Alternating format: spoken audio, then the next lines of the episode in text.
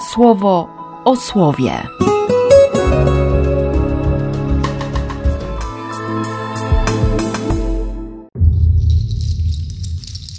Pierwszy lutego, wtorek.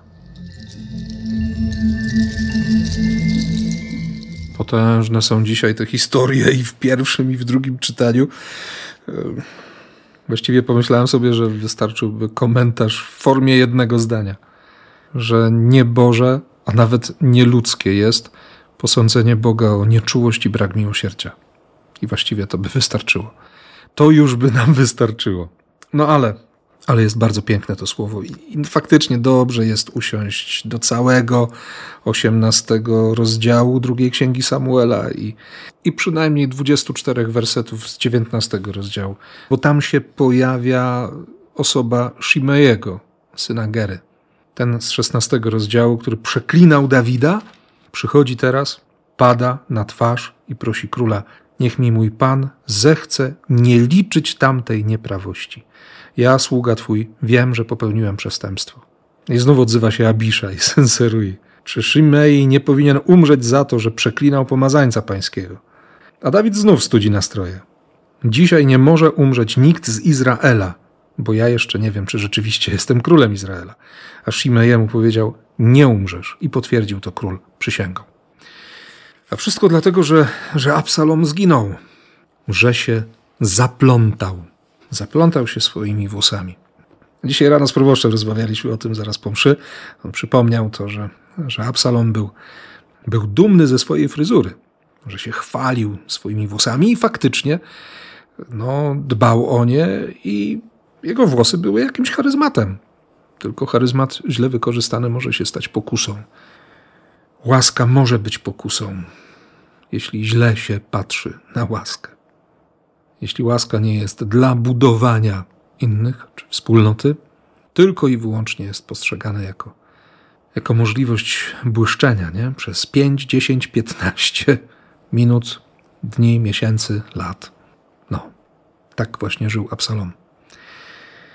I pomimo tego, że, że dowódcy wojska Dawida, Joab, Abiszaj i Itaj, Joab i, i synowie Serui, otrzymali polecenie: oszczędźcie mi syna Absaloma, i całe wojsko to usłyszało, to, to ja zabił syna królewskiego.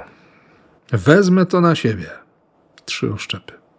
A ponieważ Absalom wiszący między niebem i ziemią w konarach tego rozłożystego wielkiego dębu jeszcze żył, no to dziesięciu sług Joaba dobiło syna króla. I Dawid, kiedy się dowiedział o śmierci Absaloma, oczywiście nikt mu nie powiedział, kto zabił, po prostu, po prostu wpadł w rozpacz. Ojciec, który musiał uciekać przed synem, wpada w rozpacz. No, no Dawid ma takie serce. On naprawdę kocha. Nie? On naprawdę kocha swojego syna. Mimo, że syn go prześladuje, że syn zabrał mu wszystko, że chce go zabić, Dawid kocha.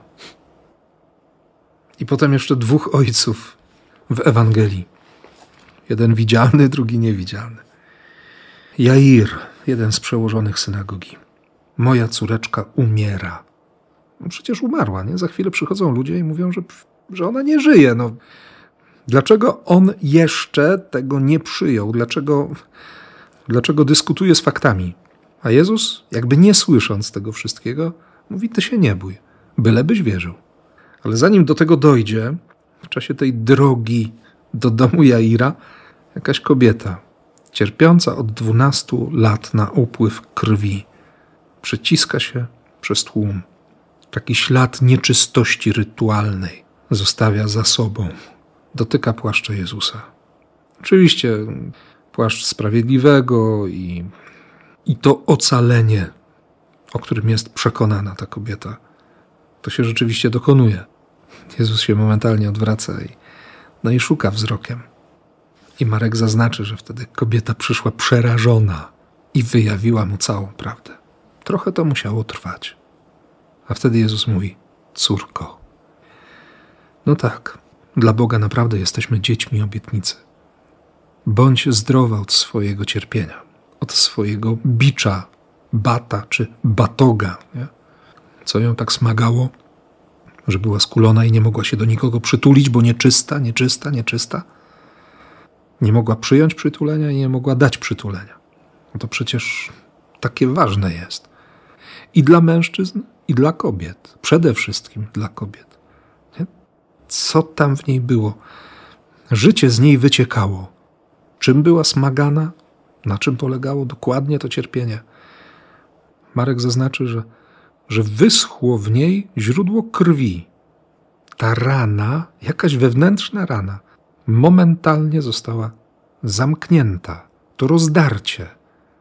Bóg zamknął to rozdarcie. Ciekaw jestem, czy, czy w języku hebrajskim albo aramejskim byłoby to samo słowo, które jest użyte w Księdze Rodzaju na, na zamknięcie, na zaryglowanie boku Adama, carpatach. Hm. Kiedy Bóg wyrwał mu z boku Ewę i postawił ją przed nim, po to, by Adam mógł kochać, mógł kochać człowieka. W tej kobiecie momentalnie zaschło źródło krwi i mogła przytulać. Mogła kochać tak, tak bardzo realnie, tak konkretnie. Ale jeszcze Jair. Lament, płacz, wrzawa. Talita kum nakazuje ci. Wstań. Jaka jest moc w tym słowie, że to dziecko od razu wstaje, od razu zaczyna chodzić. To tak jak w 11 rozdziale Ewangeliana.